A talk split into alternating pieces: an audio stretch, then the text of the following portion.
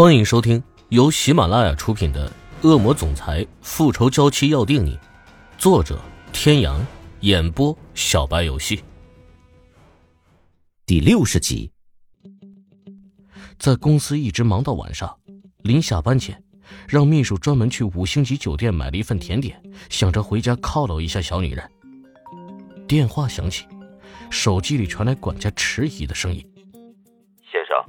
那有些不对劲啊！握着手机的手倏然收紧，哐的一声，最新款手机四分五裂。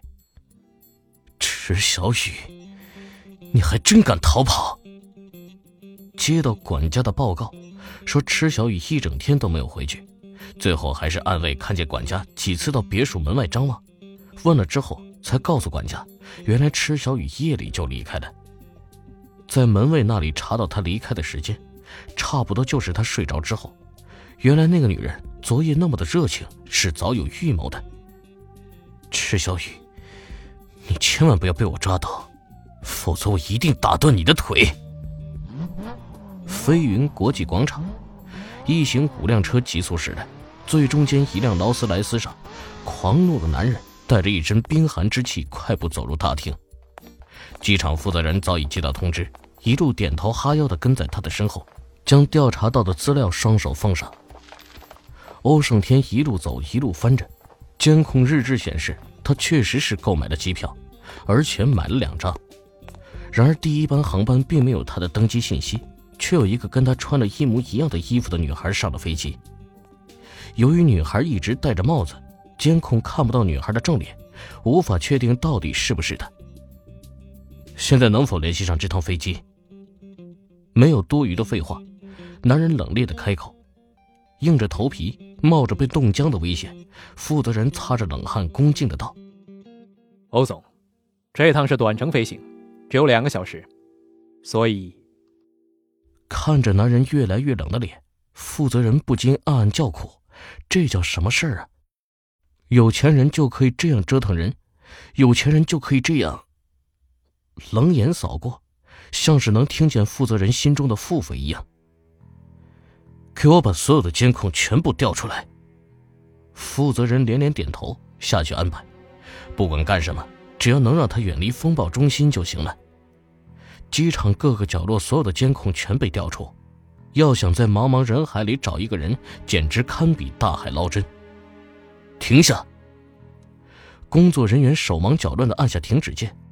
没办法，这么大一座冰块待在监控室，没被冻僵已经不错了。看清楚监控里那一身白衣的女孩，进了洗手间出来之后就戴了一个帽子。池小雨，跟我玩猫捉老鼠的游戏是吗？你还嫩了点果不其然，一个小时之后，洗手间门口又走出一个人，像是知道这里有摄像头，竟然还抬起头看了一眼。就是这一抬头，让欧胜天立即认出了她就是那个该死的女人。看来他果然是使了一招障眼法，想让他误以为他上了飞机，而且故意买了一趟短程，想让他认为他已经逃离 Z 市。很好，非常好。查到他买的第二趟飞机票，欧胜天毫不犹豫的下令：“给我订最快的一趟飞机，我要亲自去把那个女人抓回来。”送走了这尊大神，监控室里的所有人都长出了一口气。他们心里不免为欧胜天口中的那个女人感到担忧，这要是被抓住，还有命吗？在欧胜天的施压之下，飞机场临时调换了航班。欧胜天的这趟飞机果然是最先被安排起飞的。飞机徐徐的在跑道上前行，欧胜天的电话却在此刻响了起来。无视空姐一再的要求关闭电子设备，欧胜天冷眼看着那些想过来又惧怕他的空姐，按下了接听键。首领，池小姐手机开机了，信号最终显示她还在 Z 市。挂掉电话，欧胜天立即站起身来，望向窗外，让飞机给我停止飞行。一众空姐傻眼，这男人究竟想怎么样？强行包下整班飞机，要求立即起飞，配合他的要求调整了全部的航班，他现在又不飞的，快点！男人不耐烦的催促。乘务长沉默了。好吧，有钱人的世界他是真的不懂。眼看着就要起飞的飞机，半道上又停下，然后掉头。机场负责人心里那个苦啊！欧胜天下了飞机，立即就有车过来接他。刚坐进车里，电话又打了过来。哎，少林，信号消失了，池小姐应该是再次关机了。给我找，哪怕给我把 Z 市翻过来，要把他给我找到。是少领。找到之后立即报告。冰寒的眸底翻卷着风暴，被池小雨摆了一道，将他体内的嗜血因子全数激活。从来没有哪个女人敢如此的挑衅他。嗯，可是，怎么想造反吗？咔嚓一声，男人挂断了电话，点燃一支香烟，看着窗外川流不息。去监狱。车阵中，一辆劳斯莱斯一个转向，朝着郊区而去。原本要上第二班飞机的池小雨，在坐上飞机之后，心里还是放心不下父亲，犹豫再三，在飞机开动的那一刻跳下了飞机。他不敢在机场逗留，因为此时天已经大亮。他预计欧胜天这会儿应该已经起来了。但愿他留下的纸条，还有他造成的假象，能够再帮他拖延一段时间。思来想去，他打消了直接去监狱的念头。他怕监狱那边万一欧胜天提前打过招呼，没有他的允许，不许他私自见父亲。这样的话，如果他私自去，只怕是没有门卫那么好糊弄。找了一个小旅馆，开了个钟点房。他从酒店的黄页上查到了监狱的电话，拿出手机，再三思虑，还是开了机。不管怎样，他都要先试试。只是他万万没有想到，欧胜天会在他的手机里装定位器。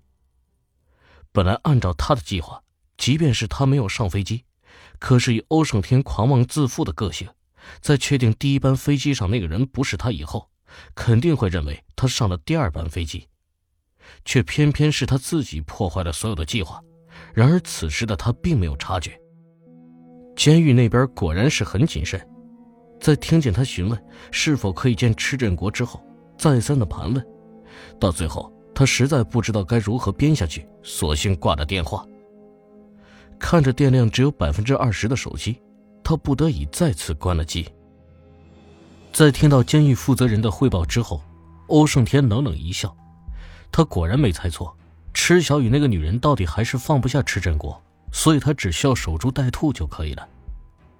还是上次那间审讯室，池振国一进去就感受到了一股强烈的威压，心中不免忐忑，战战兢兢地坐下，看了一眼没有任何表情的男人，只一眼，迅速低下头。呃，欧欧总。您找我有什么事儿吗？啪的一声，池振国被吓了一跳，原来只是打火机的声音。欧胜天点燃一支香烟，夹在指尖，烟雾弥漫开来。池小雨跑了。什么？这孩子好端端的，为什么要逃跑啊？莫不是欧总你？各位听众朋友。本集到此结束，感谢您的收听。